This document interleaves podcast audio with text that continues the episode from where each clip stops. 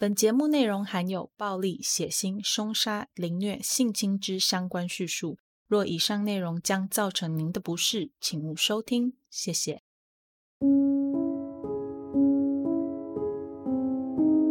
Hello，各位亲爱的 Bonus 们，大家好，欢迎回到《Them 他们的故事》第二季，我是 Molly。在节目开始之前呢，一样让我们先来感谢一下赞助名单。这两周以来的赞助，非常感谢我们的登领、E.T、Pete、周和我们的老 Bonus JJ，非常感谢这些赞助节目的 Bonus 们，感谢你们透过赞助的方式帮助节目继续成长。Molly 在这里真的是献上十二万分的敬意与感谢。那前一阵子呢，因为想要感谢这些有赞助过的 Bonus 们。Molly 特别制作了明信片要送给你们，所以只要是在二零二一年九月十二日前有赞助过节目的人，Molly 都已经准备好你们的明信片啦，就差地址而已。所以拜托赶快给我地址，我只能收到十月十七日。如果我真的还是找不到你，那就真的只能忍痛放弃了。好啦，那。我们先来看看今天要讲的案件是什么。今天呢，要讲的案件算是一起蛮新的案件。我第一次看到这个凶手的新闻是在去年的年底，但是我当时没有很认真的去仔细看新闻的内容，甚至你现在问我在哪里看到，或者是新闻里面讲什么，我都已经不记得了。这样子的状况，一直到今年六月份的时候，我又一次看到了这个凶手的名字，我才在想说，嗯，那既然这个名字让我有印象，我就应该要来去了解一下，看看在他身上到底发生了什么事情。于是我就针对这个凶手的名字去查了他的生平资料和有关他的案件，发现他的案子还蛮值得讲的。所以今天就要来跟大家分享这起发生在美国俄亥俄州的案件。在开始讲案件之前呢，要跟大家沟通两件事情。第一个是这起案件有幸存者，但是这位幸存者的名字是受到官方保护的，所以我们不会知道他的名字。第二个是。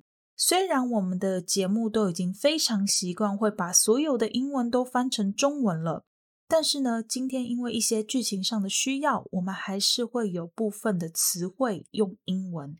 不过，真的、真的、真的、真的非常少啦，主要就是那短短的几个人名，总长度不超过两分钟，好不好？这个部分还要就是请大家多包涵一下。好啦，那我们就要开始进入案件喽。二零一六年九月十三日这一天，美国俄亥俄州艾什兰郡的警局收到一通来自一个女人的报案电话。当电话一被接通，对方就马上用非常细微的声音表示自己的位置正在第四街上的一家自助洗衣店附近，而且她被绑架了。这位九一一的接线员一听见女孩表示自己被绑架，就立刻回问女孩的名字，不等对方回答，接线员又接着问知不知道绑架她的人是谁。女孩这时候就用非常无力的声音回答说：“John Green。”接着接线员复诵了他所听到的名字：John Green。不过这个名字似乎不正确，因为接线员又从电话的另一端听见女孩说了另外一个名字。这一次的声音就非常清楚，而且可以辨认。他又赶紧询问女孩绑架犯目前的位置。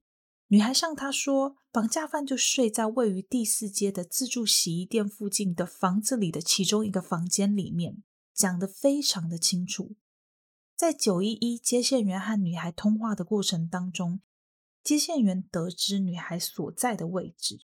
在九一一接线员和女孩通话的过程当中，他得知到女孩所在的位置正是当地一家自助洗衣店对面的那间房子里。这间房子已经被遗弃一段时间，里面根本就没有住人。由于在通话的过程当中，女孩是可以独自离开房间的，使这位接线员就质疑说：如果你可以离开房间的话，为什么你不可以离开那一间房子呢？”女孩这时候回答接线员：“他说他不知道要怎样才能安静的离开那间房子，又不吵醒绑架他的歹徒。他甚至直截了当的就告诉接线员说，他感到非常的害怕。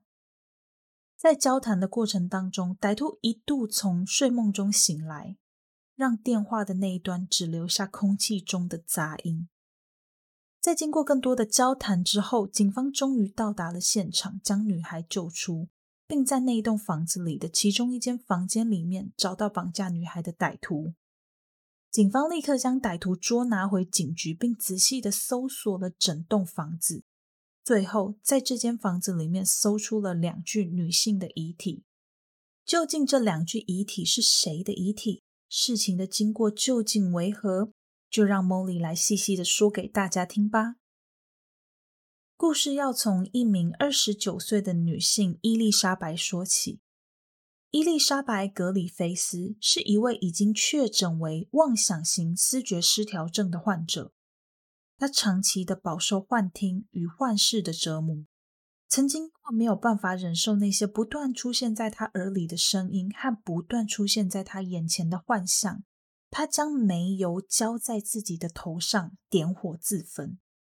好在后来及时被发现，捡回了一条命。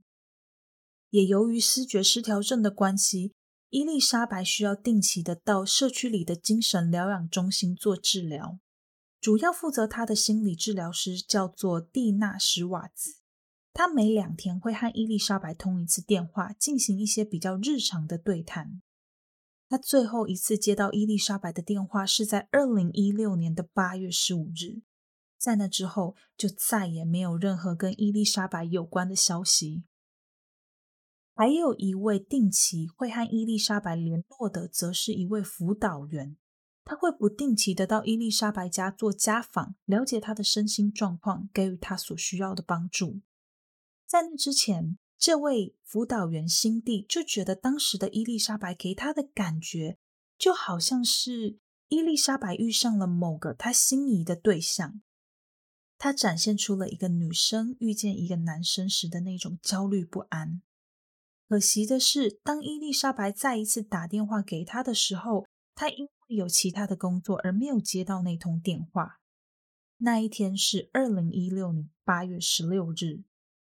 由于当时非常多人都没有办法找到伊丽莎白，所以伊丽莎白的心理治疗师蒂娜便在二零一六年九月七日的时候，带着另外一位同事去到伊丽莎白的公寓里，想要看看伊丽莎白有没有在家。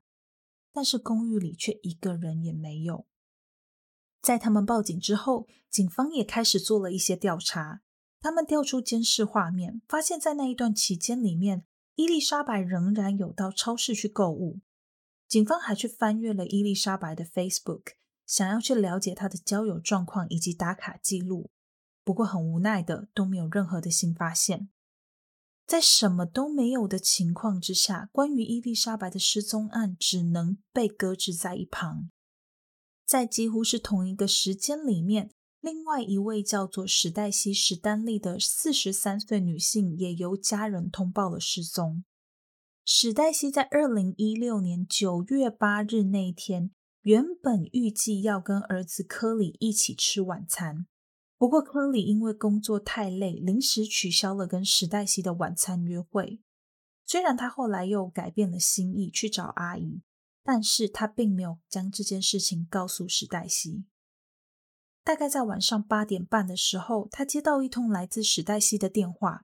在电话那一头，史黛西告诉儿子科里说，自己正在加油站里面，他发现他的汽车轮胎爆胎了，不知道该怎么处理，能不能请科里出门帮他换轮胎？当下也在科里旁边的史黛西姐姐就很担心史黛西的状况，于是三个人就在电话中讨论应该要怎么办。就在三个人商量该要怎么解决问题时，一个男人的声音出现。他很热心地问史黛西需不需要帮忙，他可以帮忙换下坏掉的轮胎。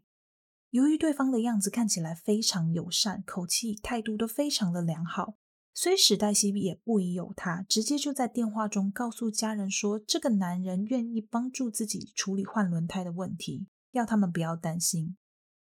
在挂上电话之前，他还跟家人说，他要进到加油站里面的贩卖部去买一杯咖啡，来感谢这位好心的陌生人。在那之后，就再也没有人收到任何跟史黛西有关的消息。史黛西的儿子科里认为这件事情很不寻常。以往他跟史黛西一天都要通上好几次电话，但是在九月九日那一天，也就是加油站事件之后的一天，科里一通来自史黛西的电话都没有。他非常担心妈妈史黛西的状况，于是便联络了阿姨，也就是史黛西的姐姐。这时候啊，科里的阿姨正好也觉得奇怪。平常天天都会跟他联络的史黛西，为什么今天没有打任何一通电话给他？是不是出了什么事情了呢？不过这时候，因为史黛西过去的一些行为和精神状况，他的家人便认为，也许史黛西只是需要一点独处的时间，于是便按捺住心中的不安，再等了一天。九月十日这一天，科里决定要主动联络母亲，所以他打了好几通电话给史黛西，不过电话的那端都没有人接听。最后，史黛西的家人去到了史黛西在格林威治区的家，到了之后，他们发现家里的狗还被关在笼子里，而且呢，排泄物沾得乱七八糟，起来好像有一段时间没有人来打理了。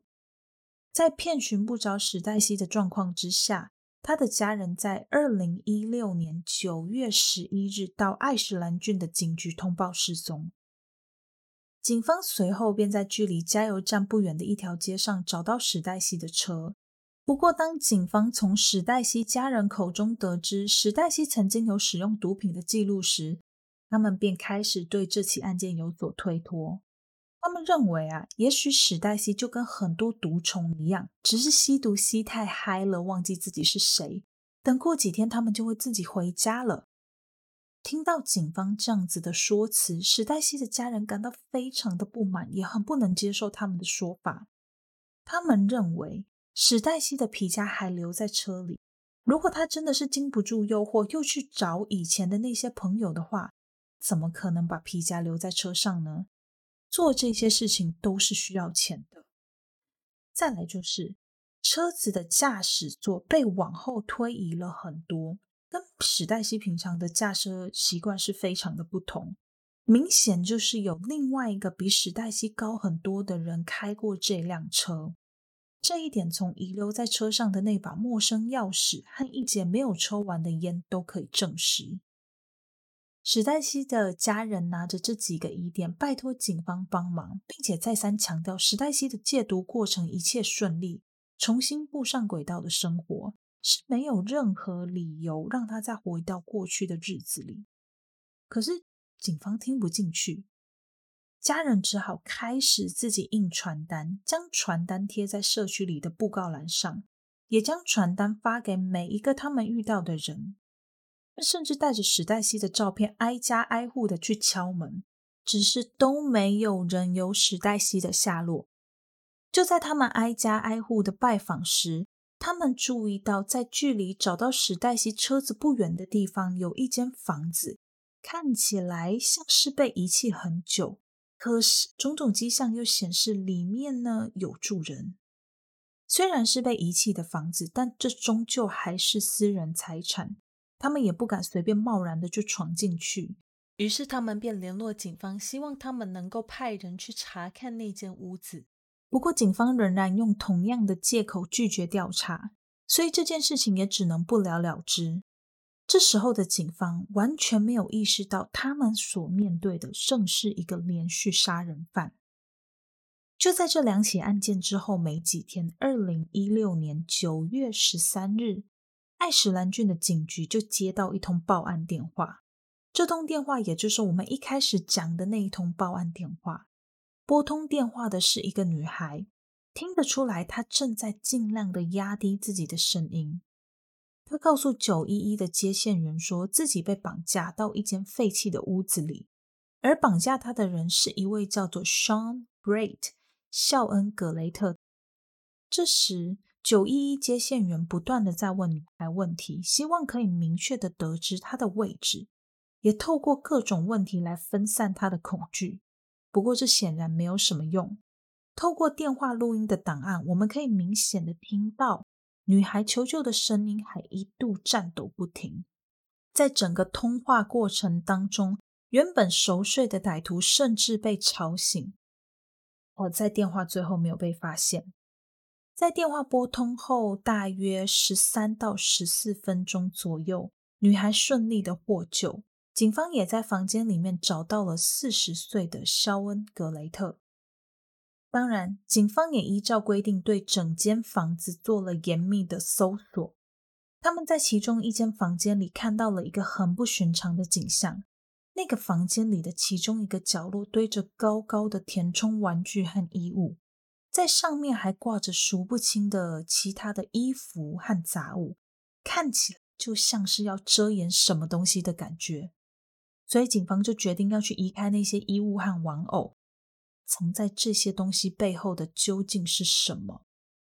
当他们清除这些杂物之后，一个衣橱出现在他们的眼前。其中一个警察就缓缓地打开衣橱的门，一堆蛆就随着打开的门掉了出来。当他们把门全部打开之后，发现衣橱里面满满都是蛆虫。除了满满的蛆虫之外，他们还在衣橱里面发现了一具全裸的女性遗体。当他们到达地下室时，其中一位警察注意到黑色的塑胶袋底下好像有一只人手。手上还戴着手链，警方移开了成堆的垃圾袋，发现那果然是一具人的遗体。死者是女性，遗体的面部朝下，下半身全裸，嘴巴被胶带缠绕，四肢则被反绑在身体后面。在距离遗体不远的地方，还有个手提包，从里面找到的证件显示，这具遗体的主人应该就是史黛西·史丹利。在经过法医的鉴识和牙齿的比对之后，发现第一具在衣橱里面找到的女尸身份是伊丽莎白·格里菲斯，而第二具遗体则如警方猜测的是属于史黛西·史丹利的遗体。两具遗体上的伤痕都显示，死者在生前都遭受到非常严重的虐待和性侵，死因都是窒息死亡。从脖子上的痕迹可以推测，凶手应该是用某种皮带或者是衣物等等的物品伤害对方的。警方当天也在房子里面找到了歹徒肖恩·格雷特，毫无悬念的被认为是犯下这些案件的凶手。在警方开始讯问时，他是毫不保留的将警方在屋子里面找到的那两具遗体交代的清清楚楚。在我们继续讲述案件之前，先让 Molly 来跟大家介绍一下肖恩·格雷特这个人。肖恩的本名是肖恩·格雷特，他出生在一九七六年八月八日的俄亥俄州。肖恩是一个长相非常斯文、很好看的男生，个性也很阳光。从学生时代开始，就有许多女生会围绕在他的身边，设法要吸引他的注意。不过，这看似美好的外表之下，所隐藏的却是一个实实在在的恶魔。一九九四年，还在学校念书的肖恩，就因为对当时的女朋友家暴而被逮捕。他表示自己非常不满女朋友，企图要离开他。过了将近两年，一九九六年，从学校毕业的肖恩再度因为对同一个女友施暴而被举报。时候，他有了人生当中的第一个孩子。不仅如此，同年的十月，他犯下了入室窃盗罪，让他被判处了最高五年的有期徒刑。幸运的是，他后来只坐了大概一年左右的牢，便在一九九七年的二月份成功申请到以五年的社区劳动服务来代替剩下的刑罚。不过，他的幸运对其他人来说就不是那么一回事了。上面说到的家暴、窃盗，不过就是他犯罪生涯的开端而已。一九九九年，更多有关肖恩的不良事迹发生。其中一件是，当年他闯入了年仅十七岁的前女朋友丽莎·博尔的家，试图要伤害对方。在完全没有考虑到对方怀有两个月身孕的情况之下，他狠狠地掐住对方的脖子，直到对方昏迷不醒。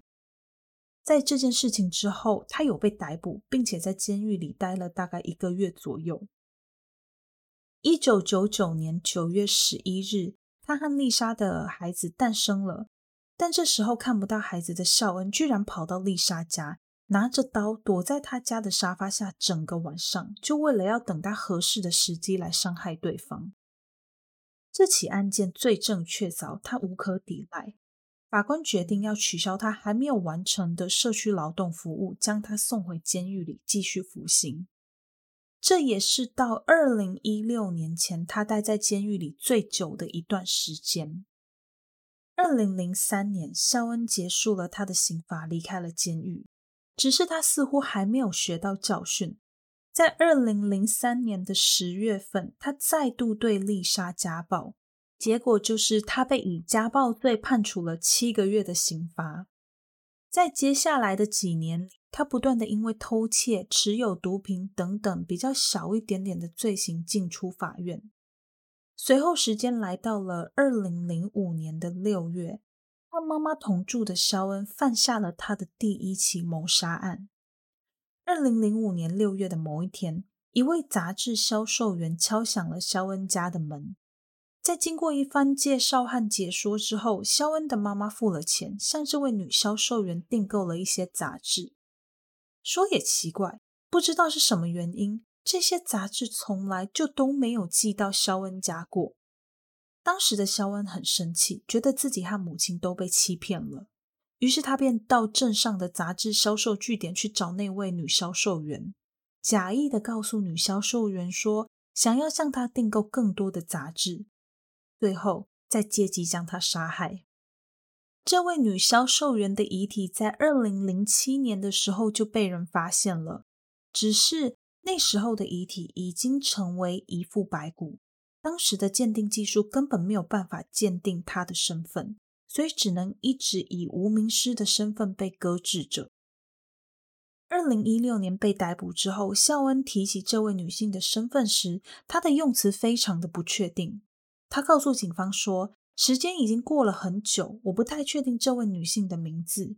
她的名字可能叫做 Donna、Diane、Diana，或者是戴之类的。”好在 DNA 和国家政策的发展逐渐成熟，在二零一九年，这具无名尸经由一个叫做 DNA Doe Project 的无名尸 DNA 计划的检验，确定了这位女性是 Donna。Laurie，这也才帮助这一具遗体找回了他真正的身份。在二零零五年，肖恩犯下这起案件之后，沉寂了好一阵子。那一段期间里，他交了另外一位女朋友克里斯蒂娜·希尔德雷斯。后面为了方便，我们直接叫她蒂娜。蒂娜和肖恩在一起的时间长达五。在这段期间里面，蒂娜的生活完完全全的被肖恩掌控。其实，在刚开始交往的前期，肖恩的表现一切良好，但是在他们开始同居之后，一切就都改变了。他常常会在自己心情不好，或者是蒂娜做出什么让他不太满意的行为时，紧紧的掐着对方的喉咙。他也曾经几度将蒂娜禁足在家，不让她用手机，也不准她稍微看看窗外的景色。肖恩的占有欲、控制欲和所有的暴力行为，通通在他们同居的期间展露无遗。有一次，蒂娜在抵抗肖恩的暴力行为过程当中，不小心让自己的手骨折。她苦苦哀求肖恩让她到医院里接受治疗，求了很久，肖恩才终于点头。但是更让人感到可恶的是，在肖恩将蒂娜送到急诊室的时候，他还骗医护人员说蒂娜会骨折是因为她不小心跌倒造成的。是直到后来，当蒂娜和医护人员有机会单独相处时，他才告诉医护人员她受伤的真正原因。肖恩的恶行才随之曝光。当时的警察花了大约一星期的时间寻找肖恩。这段时间，肖恩其实哪里都没有去。他当时正躲在蒂娜家。蒂娜在从医院回到家之后，立刻就发现他的屋子里不太对劲，种种迹象都显示这个家里不止他一个人。事实也证明了他的第六感并没有出错，肖恩确实躲在他家。当警察来到蒂娜家，准备要再做进一步的调查时，肖恩就站在蒂娜的背后，手中还握着一把锤子。他警告蒂娜说：“如果蒂娜胆敢举报他，他手中的那把锤子就会落在他的头上。”虽然如此，最后警方还是在蒂娜家的沙发底下找到了肖恩。被逮捕后的肖恩，随后因为一级家暴罪被判处了一百八十天的有期徒刑。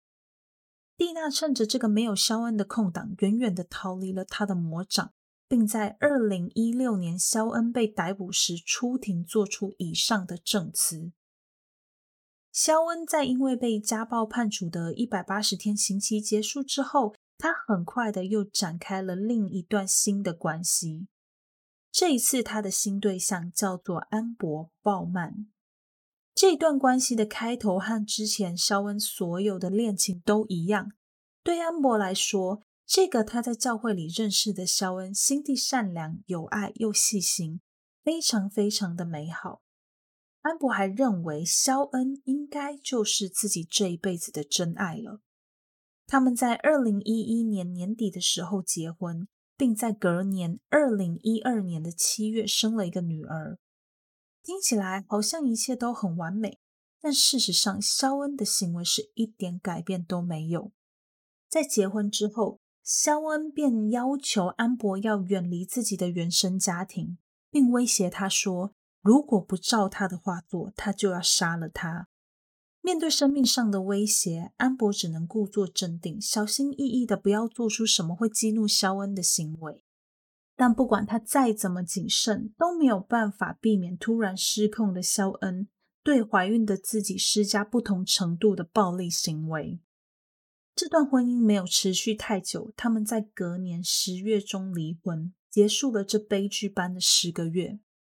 带着女儿的安博本来以为自己可以简简单单的就从地狱里爬出来，想不到肖恩并没有就此放过自己，他仍然不断的用尽所有的手段去恐吓、威胁安博和安博的家人朋友来作为报复。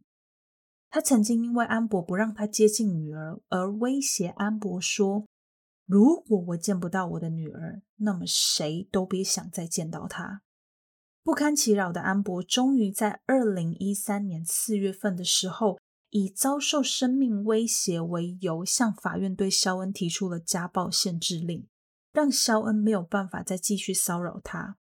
这一场由肖恩亲手编织的噩梦这才落幕。接着，肖恩他又过了几年不稳定的生活，在这段期间里面，他的工作不稳定，精神状态也不稳定。他的人际状况也是非常的复杂。二零一三年八月，他因为偷窃、处理赃物和持有大麻等等的问题被逮捕。隔年四月，他因为在某个女性家的窗户上随便涂鸦而被逮捕。在二零一四年七月到二零一五年二月，不到一年的时间，他就四度违反假释规定。接着，二零一五年二月，他偷窃另外一个女人的珠宝，而这个女人正是他当时的女朋友。肖恩的犯罪行为越来越频繁，也越来越猖狂。终于，二零一五年一月的某一天，他犯下了自己的第二起谋杀案。罗贝卡·莱西本来就和肖恩认识，肖恩会提供毒品给罗贝卡，以换取罗贝卡的性服务。那一天，他就像往常一样，带着罗贝卡回到自己家，并且将她留在房间里，自己离开房间一下。就在他离开房间到客厅时，他听见了硬币碰撞的声音。他马上走回房间，却发现自己的口袋里面少了四块钱美金。当下，罗贝卡正心虚的想要离开那他的房子。看到这样的景象，肖恩就认为一定是罗贝卡偷走了他的钱。一气之下，他便抓住了罗贝卡，两个人开始打架。就在两个人争执打架的过程当中，他勒死了对方。在接受警方问讯时，肖恩坦承了罗贝卡曾经一度从昏迷中清醒，但当时的自己实在是太过愤怒、太过生气了，于是便用膝盖压在罗贝卡的脸上，使他窒息而死。在确定罗贝卡没有生命迹象之后，他便将罗贝卡的遗体塞进一个高尔夫球袋里面，拖到了地下室存放了大概一天半。最后，他是用借来的车将罗贝卡的遗体运送到爱什兰郊区的一个地方，先将遗体从球袋里面拉出来才丢弃。这具遗体在同年二零一五年稍晚一点的时候被人发现。当时罗贝卡的死因是被认定为吸食毒品过量而死亡，没有人将这件案件和肖恩联想在一起，直到肖恩被逮捕后主动承认，才还原了这起案件的原貌。诡异的是，不知道出于什么原因，即使鉴识人员已经从发现的遗体现场的高尔夫球袋中找到了罗贝卡和肖恩的 DNA 作为证据。罗贝卡的家人始终不相信罗贝卡是被肖恩给杀害的。家人们坚持，前科累累的他很可能是从肖恩家偷走那个高尔夫球袋，袋子才会同时留有他跟肖恩的 DNA。而且，他们对于吸毒过量暴毙死亡的这个说法是深信不疑。接下来的时间到了二零一六年，另一起肖恩主动坦诚的案件发生了。这一次的对象是一位叫做坎蒂斯·坎宁安的女性。坎蒂斯在家人的口中是一个开朗、乐观，但是很固执的女孩。在同侪之间，她也是属于比较跟随者的角色。因为这样的个性，原本立志要当按摩师的坎蒂斯，在青少女时期便走偏了。她在二零零五年的时候，意外生下了她的第一个儿子。两年后，又于二零零八年生下了女儿，但这时候的她还不到二十岁，年纪轻轻又涉足毒品。不过，她对小孩子是非常的疼爱。无奈因为毒品的关系，这两个孩子最后还是被相关的儿童机构给带走。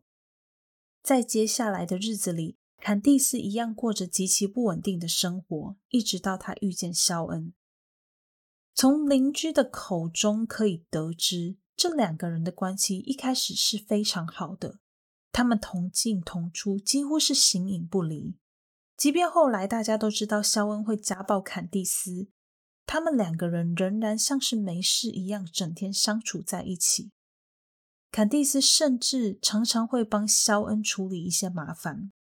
不过，也正因为这些麻烦，房东在不堪邻居频繁抱怨的情形之下，最后选择将这对情侣赶出他的房子。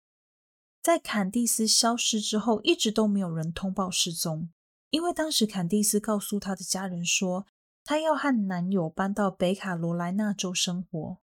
对他的家人而言，跨州搬家这样子的大事，几个月不联络也算是正常。所以，即便他们一直无法联络上坎蒂斯，心中也有一点点担心，但他们仍然没有报警。一直到后来，警察在同一年二零一六年九月份找上门的时候，他们才知道自己的女儿早就已经被人给杀害了。接着，事情就如同我们前面所说的一样，先后发生了伊丽莎白、史黛西还有报案的事件。肖恩在被逮捕之后，一开始对于自己的罪行是绝口不提。他甚至还告诉警方说，他不知道那位拨打九一一报案的女性是谁，他可从来都没有绑架过对方，只是在某天醒来之后，这个女孩子就出现了。是到了后来，在警方不断的追问之下，他才坦诚自己所有的犯行。随后，他被以二十三起不同类型的罪行起诉。除了谋杀、性侵之外，他也被控告窃盗、闯空门、篡改证据等等，相较起来较轻的罪。在警方办案的过程当中，肖恩曾经多次对媒体和警察胡言乱语，他的律师是气到当场命令他要闭嘴。但这位律师也同时要求法院要将原本在二零一七年年底举行的听证会改到二零一八年，理由是肖恩精神错乱，不适合出庭。法院同意了。在举行听证会的时候，肖恩曾经大言不惭的告诉众人说：“这些受害者早就已经死了，虽然他们的肉体还在这个世界上，但他们的心早就已经不在了。始作俑者是这个国家，当他们开始收到来自国家的补助款时，他们就已经不存在了。”基于这些荒唐的说辞。肖恩的律师曾经试图要用精神问题来为肖恩做辩护，期望他可以躲过死刑。不过，这个想法并没有如愿。肖恩在二零一八年和二零一九年的审判中，依然没有悬念的先后被判处了死刑和终身监禁。目前，他仍正在俄亥俄州奇利科西矫正中心里等待二零二五年的执行死刑。现在监狱里的肖恩时不时就会提出免除死刑的要求。最近一次让他进入社会大众视线的是在今年的二月份，也就是二零二一年的二月。他换掉了原本的律师，并在稍晚的时候由律师提出了申请免除死刑的要求，但是立刻被驳回。目前看起来就是这个样子。如果之后还有跟肖恩有关的重大新闻的话，我会再跟大家做更新的。另外一件呢、大家不断在讨论的事情就是，肖恩手下的被害者难道真的只有这五个人吗？许多的人认为，从时间线上来看，也许肖恩手下的被害者就真的只有这五个。不过，也有另外一派的人认为，如果肖恩可以为了一点点四块钱美金的零钱，就随机杀害罗贝卡，那么他手中的被害人绝对超过五个。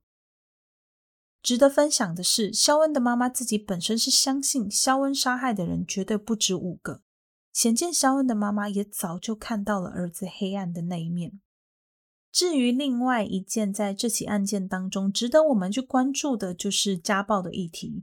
这个议题我们在第二季第四集《克里夫兰恐怖屋》的时候有花一点时间去介绍澳洲家暴的定义，所以想要回顾的 bonus 们可以再去听听那一集。那台湾的部分，这次我有看了一下卫福部的网站，上面的内容虽然没有澳洲规范的那么的巨细靡遗。但是他们也已经把精神上、经济上控制和威胁这一类非肢体暴力的行为称作暴力，是可以报警处理的。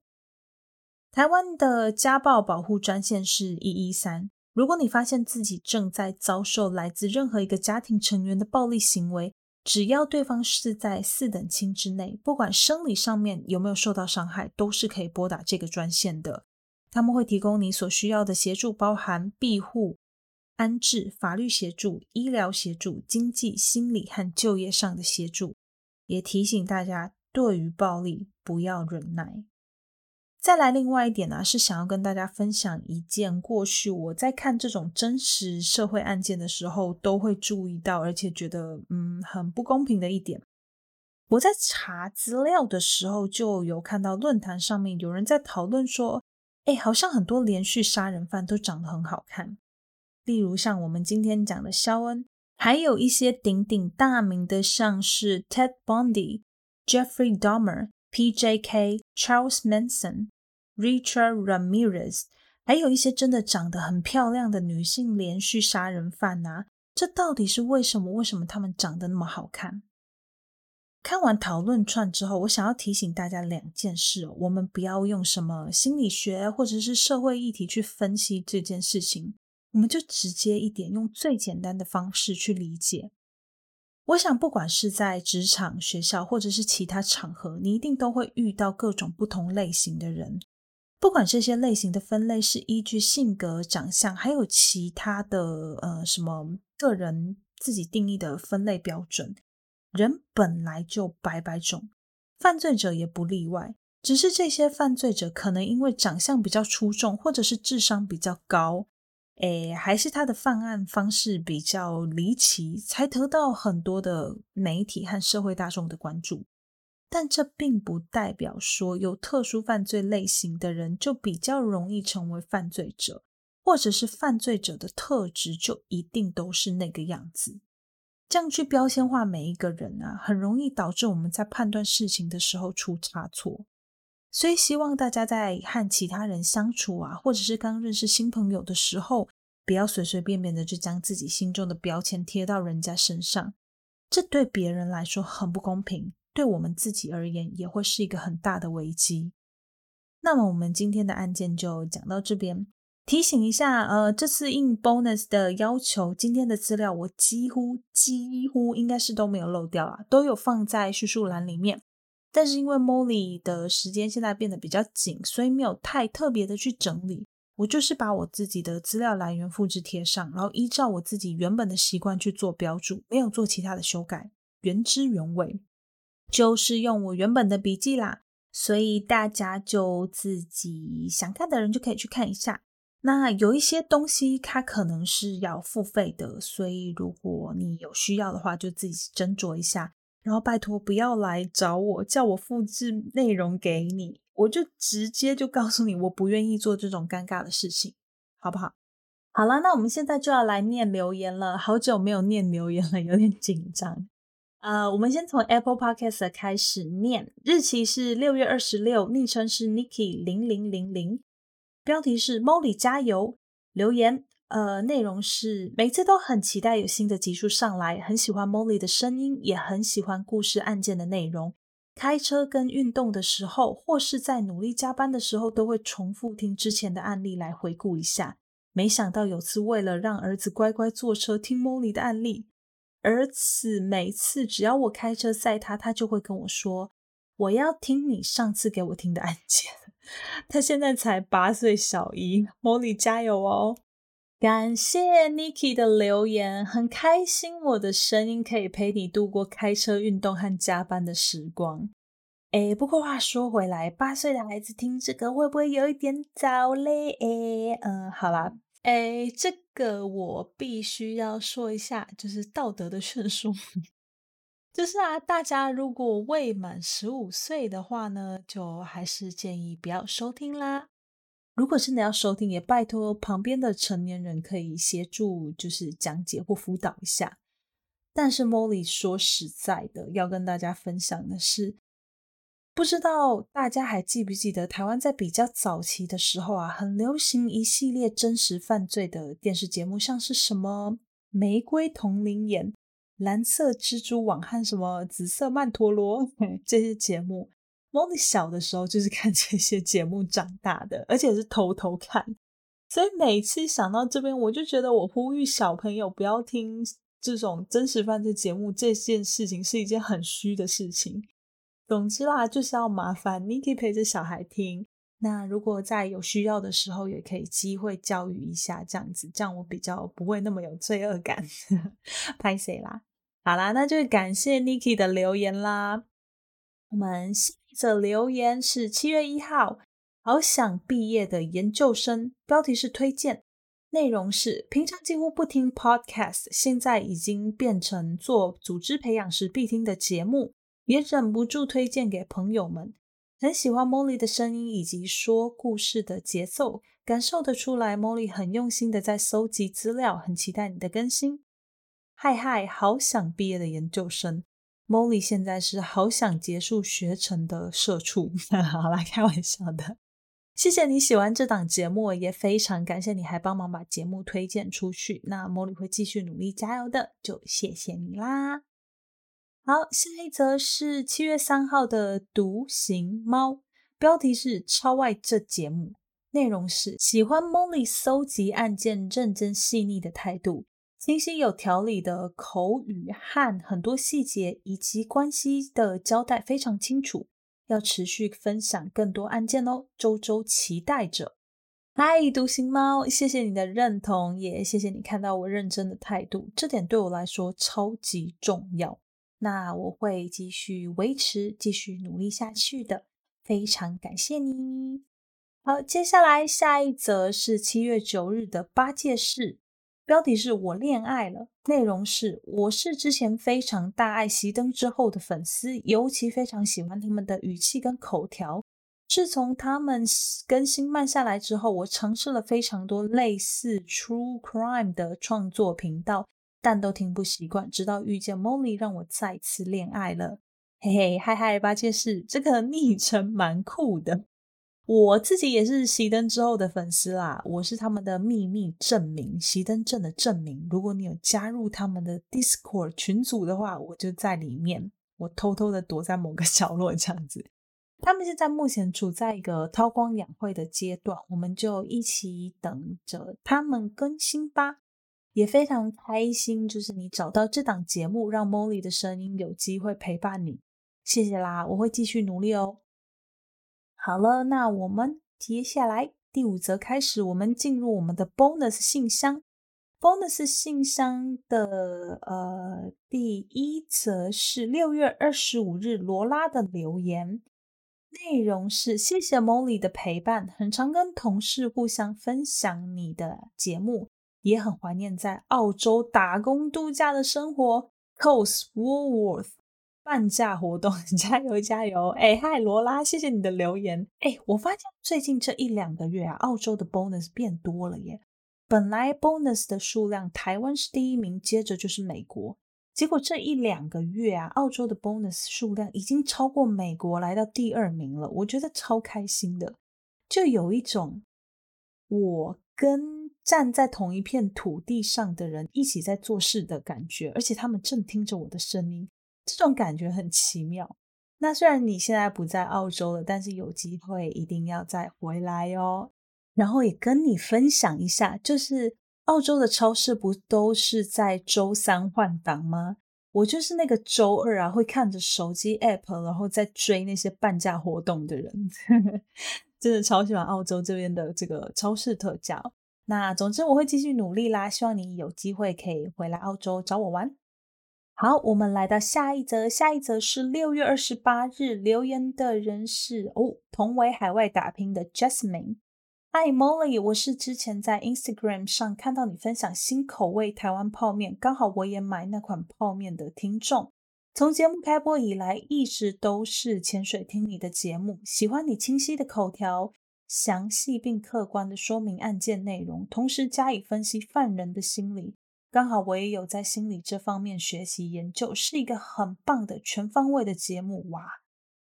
谢谢你的节目陪伴异乡游子每个闲暇时间，还有工作压力山大的每一天，要继续加油哦！也别忘了保重自己的身体。Greeting from Shenzhen。嗯，Hi Jasmine，呃，你说的那个泡面是某牌的那个速食泡面吗？我有点忘记了，这个 Molly 记性不太好。如果是的话，我想要跟你说，那个真的是我最爱的台湾泡面，没有其他的了。那呃，也谢谢你从节目的初期就一直支持 Molly 到现在。当时啊，初期嗯、可能现在也还是，Molly 就是还没有很成熟，然后节目都还一直在做调整的时候，我有时候都非常非常感谢你像这样子的老 bonus，让我真的非常的感动。那为了你们，我也会继续的努力，做出优质的节目来给大家听的。那就谢谢你啦。好，接下来下一则是呃七月七日，昵称 是哦天哪，是被念成 Mickey 的 Mickey，希望我没有念错你的名字。Oh my god！Hi Molly，你好，我是这两个月才接触 Podcast 的人。从小我也非常喜欢看这类的节目，从蓝色蜘蛛网到 CSI，后来才知道这类的节目叫做 True Crime。也很高兴在这类的节目当中遇到 Molly。虽然我才刚开始从第一集开始听没有多久，离你最新的更新还有一段距离，但是我就决定要留言给你，让你知道你用心的节目陪伴我度过长时间的上班日子。也会继续收听着你诉说的故事，这种感觉很像多了一个朋友对你诉说故事。虽然犯罪故事内容不温馨，甚至会让人生气、悲伤等等情绪，但是由你的声音说出来，会感觉到一些安心，甚至一些同理心，让我知道有人跟我一样，对于犯罪故事的背后，觉得还有需要呃探讨的问题存在，身边有着需要我们关心的人存在。谢谢你，我会继续收听，支持着你，请继续加油，Love McKee。嗯，嗨嗨，这位 Bonus，我希望我没有把你的名字念错，希望是有念对啦。刚刚前面才讲蓝色蜘蛛网，现在就自己出现了。我自己在国小的时候就开始看蓝色蜘蛛网这一系列的台湾节目，到了大概国中开始看一些国外的犯罪节目，像是 CSI 之类的。那除了 CSI 之外，我也推荐大家熟知的 My Hunter，跟另外一个比较少人提到的叫做 Numbers，它的中文是数字气胸。这一部是我高中的时候开始发现，然后开始看的。它主要是用数学推理的方式找到犯人。嗯，我我觉得蛮有趣的。有些人会觉得数学有点无聊，但它其实很有趣。那也很开心，你感受到了我想要传达给大家的，就是安心感。知道你有这样的感觉，让我对我自己的节目是更有信心。然后，当然，讨论议题也是一件非常重要的事情，因为有一些事情，我觉得的确是有一些问题是存在在这个社会上，但是因为它跟我们可能没有那么直接的关系，所以被我们忽略。但是，我觉得去重视它还是有很大的必要性的。那就真的非常谢谢你，我会再继续努力的。好啦，那我们就下一则，下一则是七月十一日的羚羊。内容是：Hello Molly，你好，我最近在二刷你的所有集数，今天听到第二季 EP 二这集，你在念留言的时候念到十五岁以下都建议不要听。我听到这句话的时候，噗嗤的笑了出来，因为我是一个十三岁的小朋友。但是不管我年纪多小，我都会继续支持你的啦，真的很谢谢你找了这么多的资料。我自己也有听很多 True Crime 的节目，但大部分的内容不是讲十分钟就结束，不然就是只有讲案件本身而已。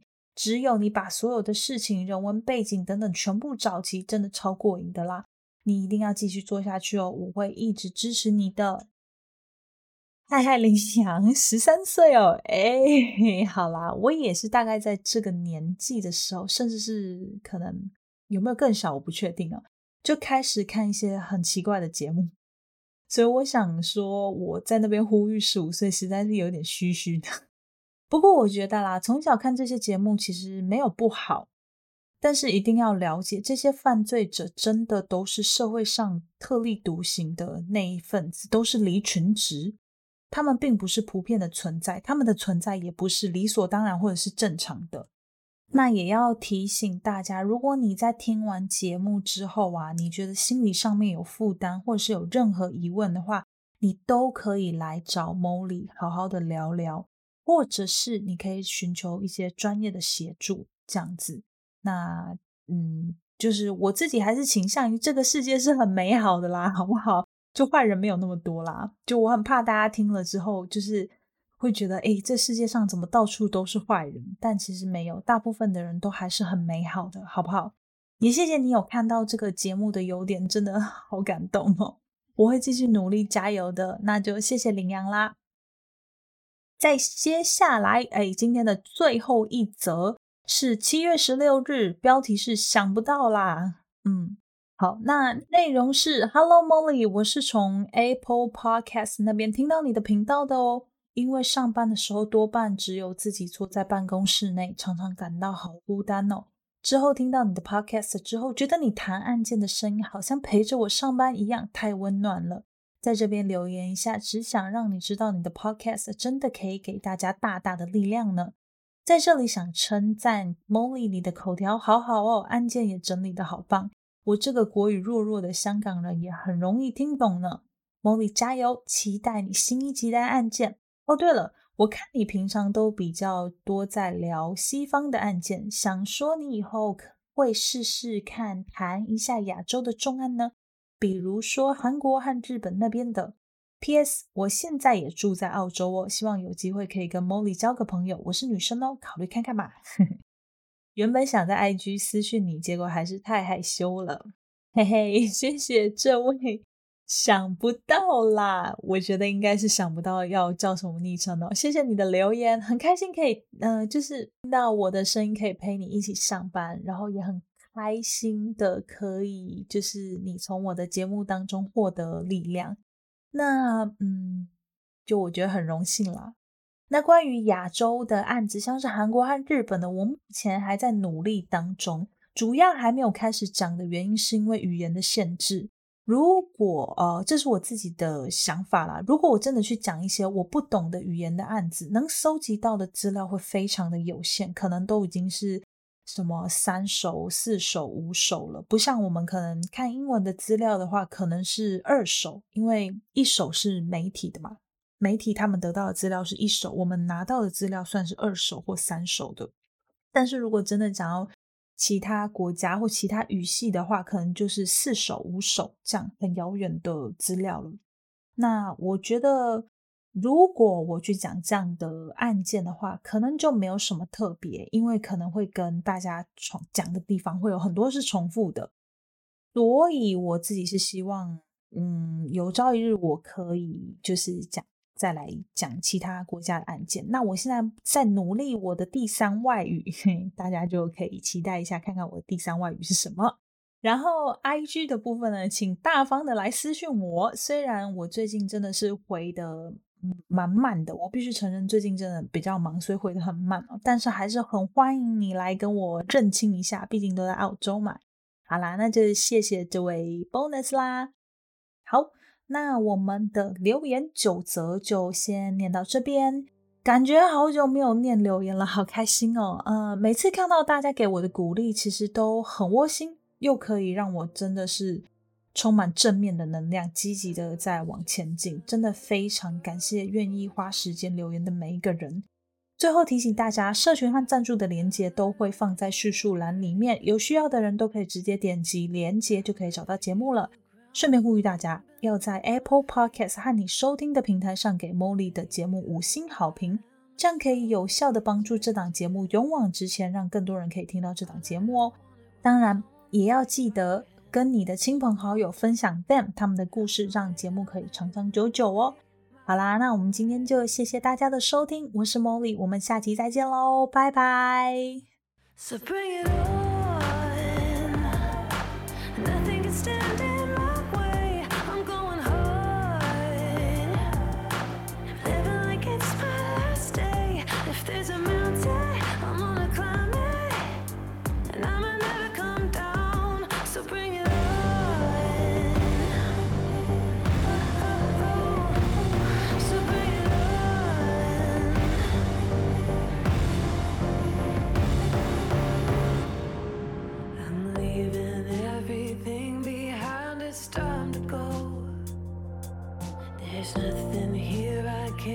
places to.